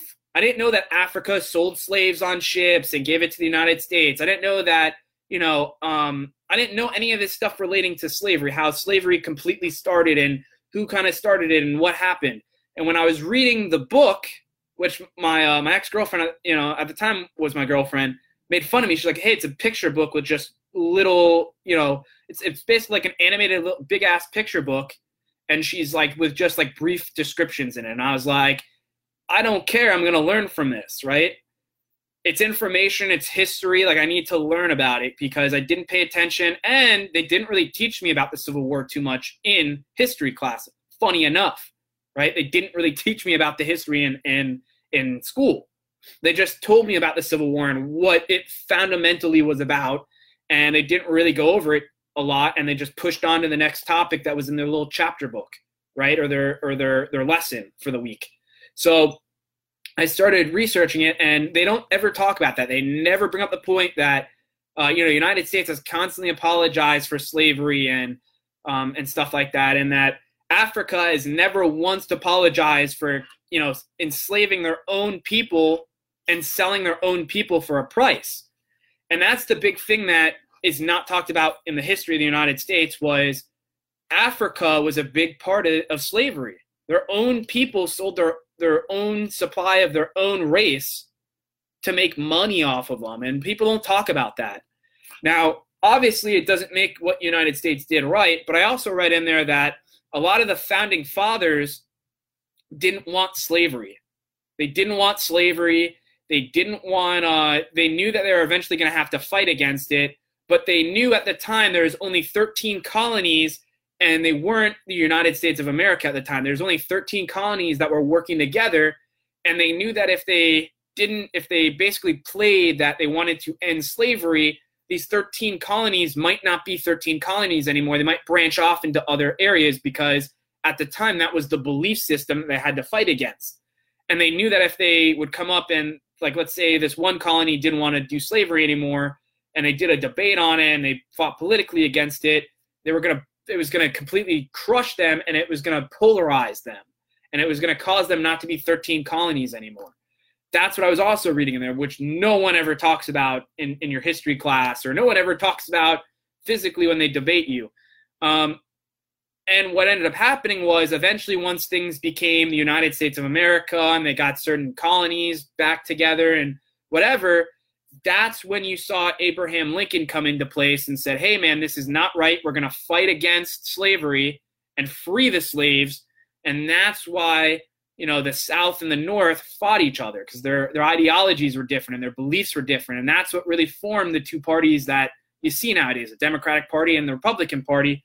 Off of that, off of that, basically, off of that uh, that Civil War, and people don't talk about that. But this is all history based, and I didn't know any of this stuff until I opened up a history book and started reading about these wars and what started this war and uh, why did this person go this way and why did this person have this ideology and why did this person do that that's why history is so important. History is what sets you free. History is what sets everybody free. The information you're learning from what your founding fathers did wrong and what they did right. So that's why history is important. And I very, I, I highly recommend just looking through history books and maybe briefly, maybe take a war and just be like, you know, I'm kind of curious. Like, I know a little bit about why this war started, but do I really know the full 360 point of view of the war? and both sides of, of the of the war. Vietnamese War was one of the most interesting uh, wars that I actually dove into because there was very polarizing groups that wanted, you know, civilians were against the government. The government was kind of like against uh, the civilians, and there was two different wars. They say the first war was physically going to Vietnam and helping the South fight the North, so that was the real physical war. And then there was a second war within the United States of America, within its own community and its own civilians, fighting to get them out of the war. So there was two wars going on in the Vietnamese or Vietnam War. I don't know. I said Vietnamese War, but uh, Vietnam War, and that's very interesting too because most people don't talk about the whole uh, the whole second part of that war. They just focus on why we, you know, the physical war part or um, the actual war itself, going to Vietnam and helping the South fight the North. So, anyways, that's looking back at history and the old ways of life. And the old ways of life, by the way, real quick to wrap this up, is you start learning that a lot of the stuff that you have today is kind of useless compared to some of the techniques that were used in the past. What I mean by that is the food we eat, uh, exercise, the way they exercise. Like, you got to think for a second. I hate when people say, I'm just not energized, like, I don't have the energy. You have to think about humans as a whole.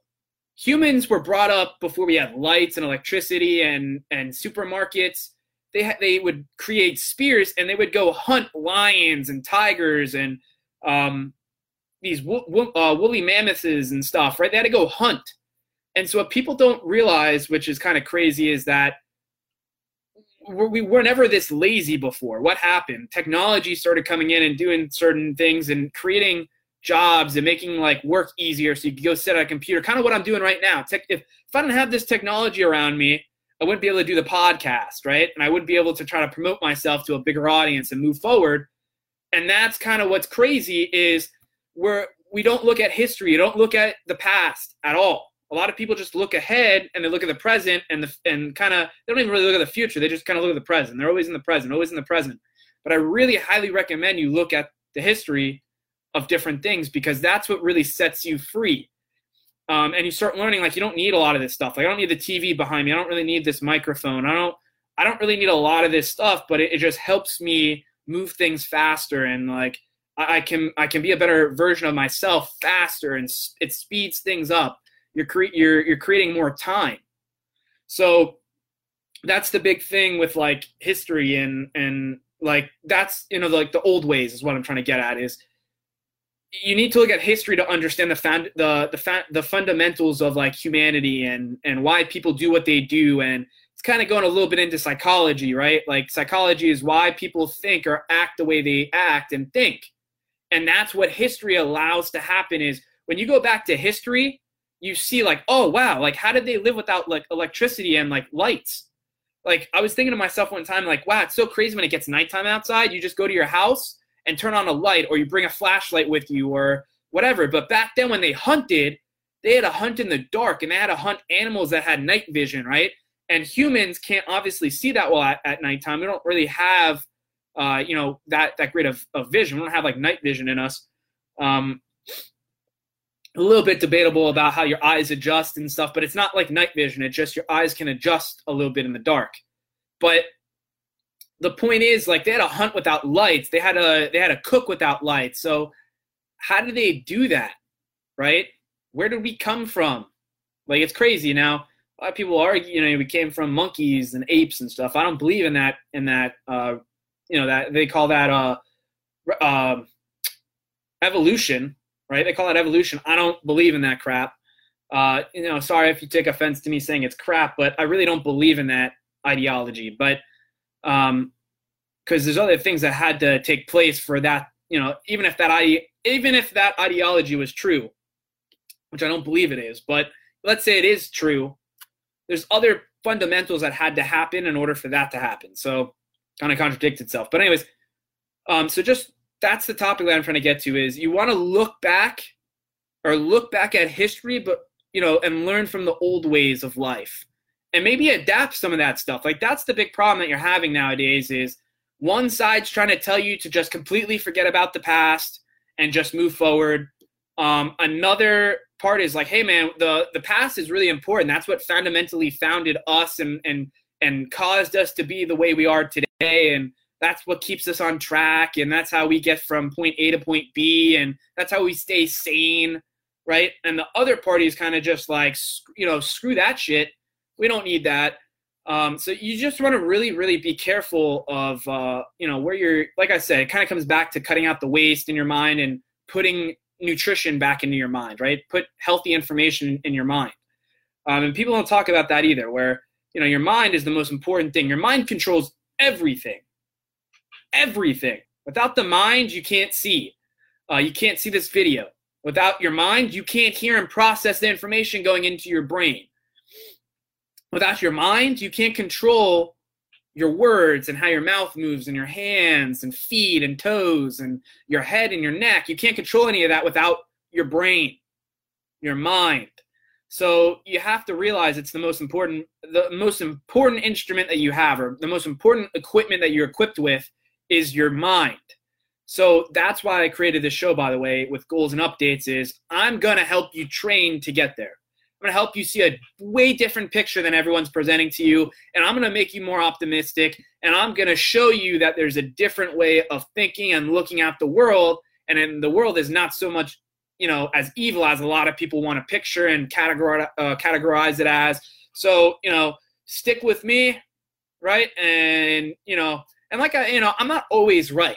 Right? Like some of this stuff, like I'm gonna tell you if it's like uh if it's a theory I came up with or I got it from this or you know, know, I'm kind of questioning about it. I'm still thinking like if it's something where I'm not sure, I don't have a lot of facts to back it up, I'm not going to tell you that it's 100% true, right? Unless I have facts to back it up and be like, "Hey man, like, you know, this is true. Like just take a look and look here and you'll see what I'm saying is true." Um, but you know, I'm never going to give you any information I don't really believe in anyways. Like if I don't really truly truly believe in it, I'm probably not even really talk about it anyways. So like I said, I try to lead by example. Now, I'm going to do Done Deal Investments really quick and then we'll wrap this up. So, for anyone that doesn't know, my name is Tyler Dunn. My company that I own is called Done Deal Investments LLC, where the deal is already done. Now, with this business, what it's designed to do is it's designed to take a distressed seller or someone that wants to sell their property extremely fast for a quick cash offer, as is, um, and take a investor, right, and put them on a deal. So the whole reason we're taking an investor is they're already a buyer that wants to buy the property. There's no putting it on the market and hoping to God that someone drives by the little sign and go, "Oh man, I want to buy that property." It's a guaranteed fast sale, right? Within a week we can sell your property. So if it's something that you're interested in, let me know. I'm going to go over how it works and who it kind of mainly will work for or, or the or the problems that it will solve for you as a property owner. And I'm going to go through the three steps of what I call the three steps to financial freedom in just a minute. But if you're curious about the business, if you want to learn more about it, I highly recommend going to our website at www.donedealinvestment.com and just look up. Um, there's different tabs. Like if you're an investor and you're very curious on how you can become an investor with Done Deal Investments and get the properties and uh, you know help out the sellers, or if you're just a property owner and you're really curious about how the selling process would work for you and what it does for you, just go to that website and hit the sellers tab. Um, we have an, uh, I think we, I'm pretty sure on there we have the about me page, which I got to work on a little bit more and get you more information on that. But you can contact me in any way, right? Which we'll get to in a minute. So, who this mainly works for, really quick, before we go into the three steps of financial freedom, where who this mainly works for is situations like if you have liens on your property, now, liens are just very easy um, explanation where if like you're gonna live in a city, right? So, for instance, I live in Coral Springs. Um, that city has codes. So if someone came up and was like, "Your roof's dirty," I'm gonna cite you, and they put a lien on your property, and, and, and if you don't pay that right away, every single day it accumulates interest. And if you didn't have maybe two hundred dollars the first citation, now it's stacked up to a thousand. You're you're kind of trapped. You're like, "Oh man, I don't have a resource to help me out." That's where done deal investments would help you sell that property fast. And then we go and get you another property. Now, this would also work for if you're behind on back taxes, where you just haven't paid the government on your property tax and they're coming and trying to repossess your property, which does happen. Um, this, you know, this would help you too with Done Deal Investments LLC. Now, the other one would be if you got a job transfer. A job transfer is very uh, self-explanatory, where if I got I found another opportunity that's way better for me in a different state or maybe another couple cities down and I have to move to make it work, Done Deal Investments would be able to help you sell that very, very fast within a week. Quick cash offer through an investor. And you might only have like a week to sell that. Most of the time when you get the job, uh, you need like a job transfer, they're quick decisions like, oh man, we need you here in the next three weeks to work in the next two weeks. And if you go through a real estate agent, it might take them four, you know, four weeks to like a month and a half. So you just, you know, you, if you want to sell it quick in a situation like that, that's where Done Deal Investments LLC would help you out. The other one would be um, if you're behind uh, on your payments for your mortgage with a bank. Most of the time, a mortgage is to a bank or a mortgage company. Uh, that would be with Done Deal Investments would help you get out of there because if you're behind on the loan, right? You go to the bank, you get the loan. Now you're behind in what they call a pre foreclosure.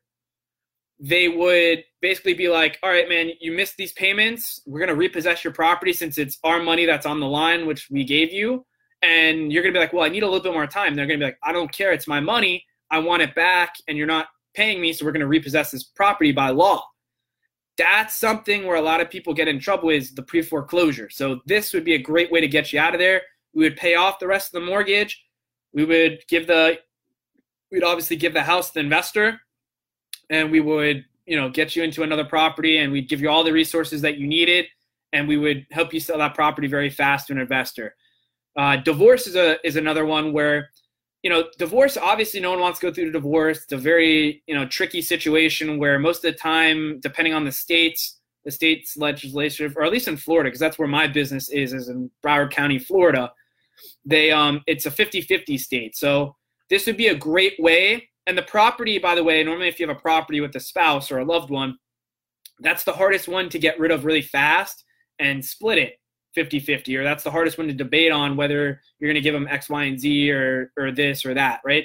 So with done deal investments, what we can do is we could basically sell your house within the week and you just split it 50 50 down the middle with that cash offer, with that um you know when you go through that divorce and you have to split the, the, the property or the equity in the property 50-50 now uh, the last one i think i can think of off the top of my head would be if you inherited a property which is not typically very common but you know it does happen a, a decent amount of times where a loved one gets a little bit older or whatever happens to that loved one and they pass away and they give you the property in their will.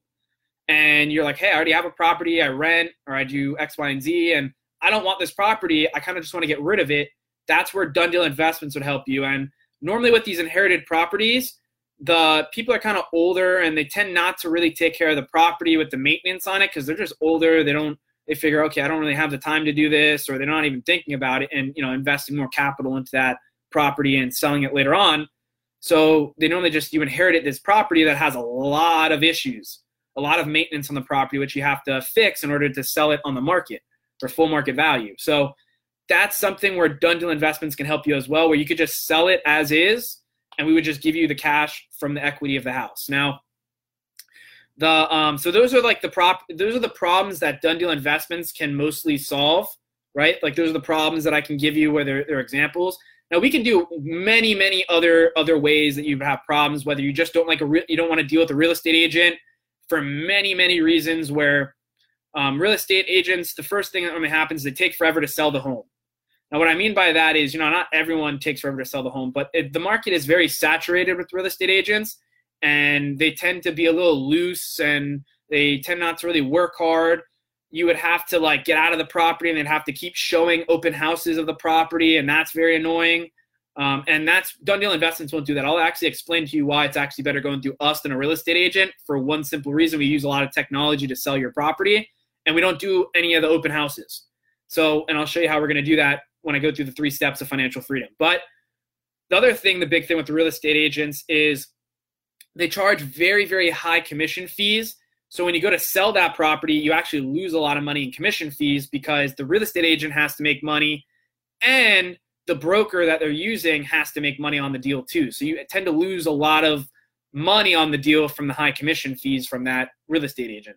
So which is I think the range is like six percent on the house or you know around there. I think it's like six percent uh, with commission fees. So, anyways, those are the reasons. Now I'm going to go into the three steps that I call the three steps to financial freedom, and this is how Done Deal Investments LLC works. So, the first step of financial freedom is we we uh, we have to schedule a phone call, or you have to call us or contact us somehow, where I can ask you questions on your property and the problem that you're trying to solve within your property, like why you need to use done deal investments. Now, we're basically everywhere, so there's no excuse why you can't contact us directly. We are on all social media platforms Twitter, Facebook, Instagram. We're on, uh, we have our own website, www.donedealinvestment.com. We have our own email, which is donedealinvestments at outlook.com. Uh, the phone number would be 954 857 6450. You could text that, call. I do prefer calling. It's just easier. It's more personable. It's just better to get through questions faster. And the thing with the phone is it's my direct number. So if you call it and I don't answer it right away, I'll get back to you as fast as I can. I work a full time job as well with um, on top of Done Deal Investments. So what happens is my job is a no phone, a no use phone um, area. I can't go on the phone at all, or else I get written up and I can lose my job being on the phone or my cell phone. So the point being is I work that job Monday through Saturday. Tuesdays I'm normally off. Sundays I'm off, and Saturdays I get out early. But I'm normally working from 10 to 6:30, and so it's probably around. If you're gonna if you're gonna try to contact us around those times, I definitely would probably recommend doing like an email or uh, go on the website, filling out a form, and I'll just contact you whenever I get off of work or how, however you feel more comfortable doing. Or if you just want to leave a voicemail, I just encourage you if you call, leave the voicemail. A lot of people don't like leaving voicemails, but leave a voicemail so I know who it is and I can contact you and try to, you know, obviously go faster through the questions. The questions I'm going to ask you are very, very easy questions. They're not hard questions. It's just going to be basically what situation you're trying to get through, what's the problem that we have to work through to solve to get you satisfied, and then what's what are like they're like questions on just the conditions of the property. It's really all it is. Now, once all that is done, we go into step two. Now, step two I have to schedule an appointment with you to walk through the property. And this is the part where I'm going to tell you where this is how we outdo the real estate agents and make it so much easier for you. And this is how we sell the properties fast is I come to your property and I go around, I do a walk, what I call a walkthrough, and I'm just looking at different things that the investor would have to, to pay and fix. So basically anything that's a cost to the investor, I would write down and get an estimate on so you got broken windows, you got mold, your roof looks like it needs to be replaced. We have to fix this driveway. Whatever we have to do for that investor to take on the cost of it, I have to jot down and report that to the investor that comes onto this deal. Now, the other thing I do is I take five pictures inside the property and five pictures out, so a total of 10, right? Or at least a minimum of 10, you know, depending on your property, how big it is, you know, it might be more than 10, but a minimum of 10.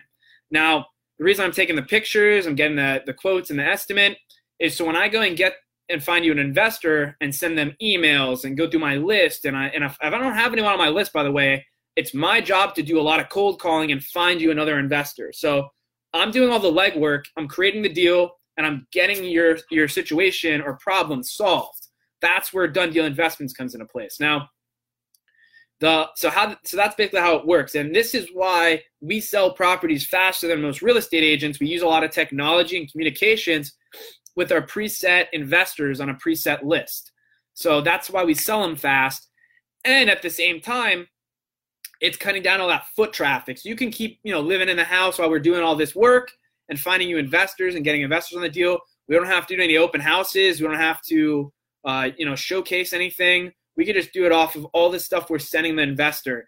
And that's how we find you an investor very very fast. And that's how we get this, this, these deals quick. So that's step two. Now this is a little bit part you know a little bit into step two but it's really part three or step three of the three steps to financial freedom. This is the last step. Now once we get to the investor we then have to um, figure out you know how much pro- you know how much your property is worth, and we do this by running comps, what I call comps. Now all this means is we go and try to find, depending on your neighborhood, we're trying to figure out what the average cost of the houses are in your neighborhood, and that's what we're going to negotiate on. So how we basically just do that is we go and find three houses that I've sold that are kind of match as close as we possibly can to your property, and we try to see three houses if we can find them that have sold in that market very very recently and that's how we get the average cost. And the average cost, we just deduct how much it's going to take for that investor to put into the property. And that bottom price, after all that, is what we're going to negotiate on. So once we come to that price and get the average price, we negotiate it with you, um, or whoever the property owner is. We negotiate it and we negotiate the terms. So if you need to stand that property for another two weeks, a month, whatever the deal is, maybe you have to, you know, do excess X and Y before you can move all that stuff I need to know, and that's what we're going to negotiate on. And the whole reason we're negotiating on it is so when I put together the contract, it's all there, and then I give the information to the investor and go, hey, this is what John needs to do in order to um, for, in order for him to comfortably move out of his property and sell it and take the cash offer. And this is the price that we negotiated on and agreed upon. And this is what he needs to do in order to get out of the property and and move him forward in in his uh, in, into the out of these financial crises or uh, in in that particular situation, right? So that's really the whole entire thing. So once all that is settled, we agree on everything and we sign the contract. You'll, you know, this the property owner will sell that contract. I'll sign it for Done Deal Investments, and whoever the investor is that gets put on that deal will sign it for that investor or that company. Now, basically, after this, it's it's it's done deal, right? It's a done deal. Hence the name Done Deal Investments, right? So it's a done deal. And what happens is the seller now will take that cash offer He'll go and use it to buy another property and he'll get more resource and more help through done deal investments. If you need a real estate agent, you need a home inspector, you need financing, it's all done deal investments job to give that to that owner or that property owner and help them move along the buying process to get out of that financial situation. Now, the investor is going to take ownership of the property, he's going to flip that property and he's going to make capital on it and he's going to keep on trying to flip other housing and help other people out of their, their problems. Done Deal Investments will obviously make a profit on the deal because we're doing all the legwork, we're creating the deal, we're helping people out, and so we're solving the problems. And so what's going to happen is we're going to collect commission, and this is going to be called a finder's fee. Now, I know what you're thinking. Well, didn't you just say that you're not going to collect, you know, real estate agents collect very, very high commission fees? Yeah, that's right. Done Deal Investments is not going to make money off the seller. They're going to make money off the investor. Now, how how that basically works is since I created the deal or Done Deal Investments created the deal and gave it to the investor, investor is going to pay Done Deal Investments for doing all the legwork and giving them the deal to make money off of. That's why the investor is going to pay us. Now, I, you know, I've told that to other people, and they're like, "I don't understand how that works." It's very, very self-explanatory, as, as, as I just said, right?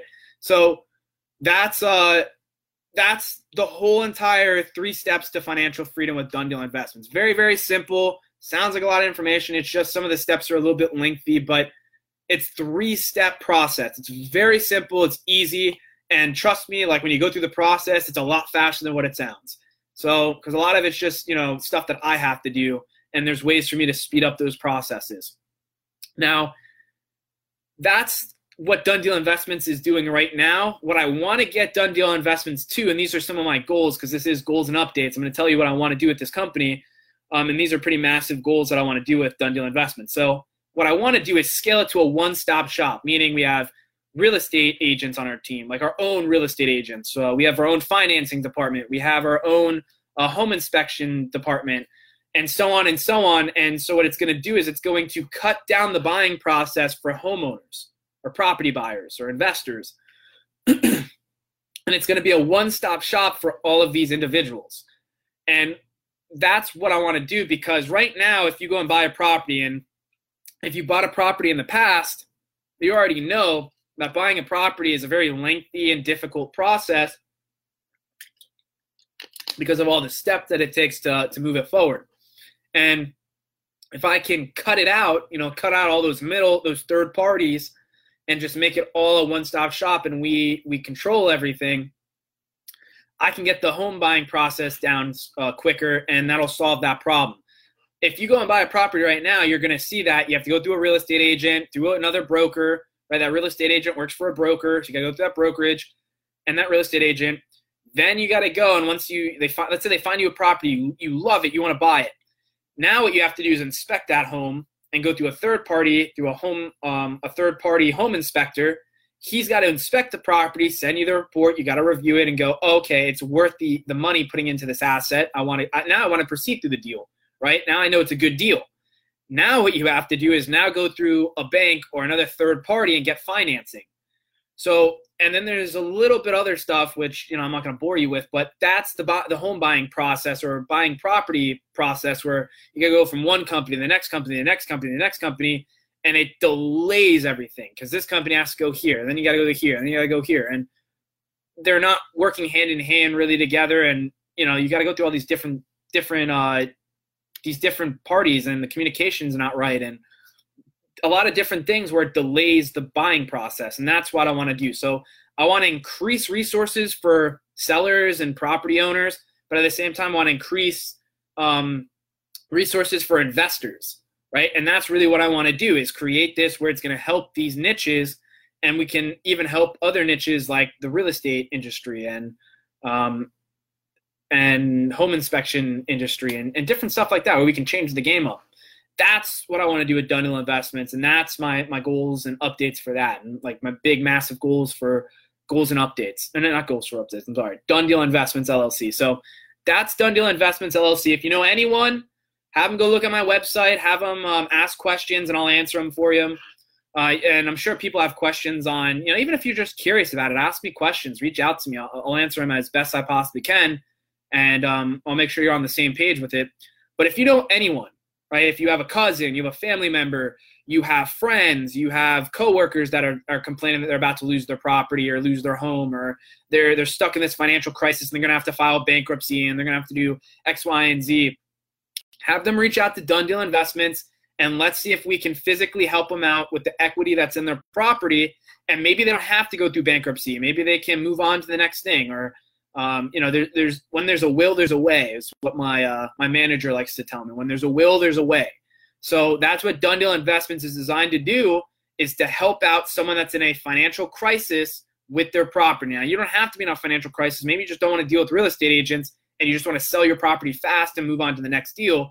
Done Deal Investments can help with that as well. So contact us. There's no way you can't contact us. You got websites, phone numbers, emails, social media pages. You can mess, direct message. So that's Done Deal Investments LLC, where the deal is already done. Now, this has been uh, episode 99 of Goals and Updates. I appreciate everyone that came out on a Sunday. I actually had a lot of engagement on a Sunday. It's probably because everyone's not working on Sunday. But, th- you know, this is what it's all about goals and updates, man. I'm updating you guys. I'm going through topics, trying to, you know, give you some helpful, quick topics to go through and, and feed your mind with positivity and not negativity. And that's what Goals and Updates is all about. So join us. Remember, we're on Podbean now. And it's it's or Podbean. It's free. You don't have to sign up for anything. I'm telling you, just go check it out. It's so quick and easy. You literally type in goals and updates.podbean.com. And bam, our website pops up with Podbean, and you just press play on any episode you want. Now we have 16 episodes. I don't um if you actually go on there, we have episode nine, and then it goes right to, I believe it goes right to 12. I think it's 19 to 12. Now, I don't know what happened to those five episodes in Facebook. I'm assuming Facebook deleted them or something happened, but I'm missing five episodes. So I'm going to try to find, you know, figure out how to get that content back, or I got to do something with those five missing pieces of episodes or content. But Right now we have one to about 16. I'm working on 17 and 18 today, getting them up there. But I'm working hard, and then we're gonna work on YouTube. So once all that's good, I'll update you guys within the updates on the next couple episodes. So thank you guys for tuning out on a Sunday. This has been episode 99 of Goals and Updates.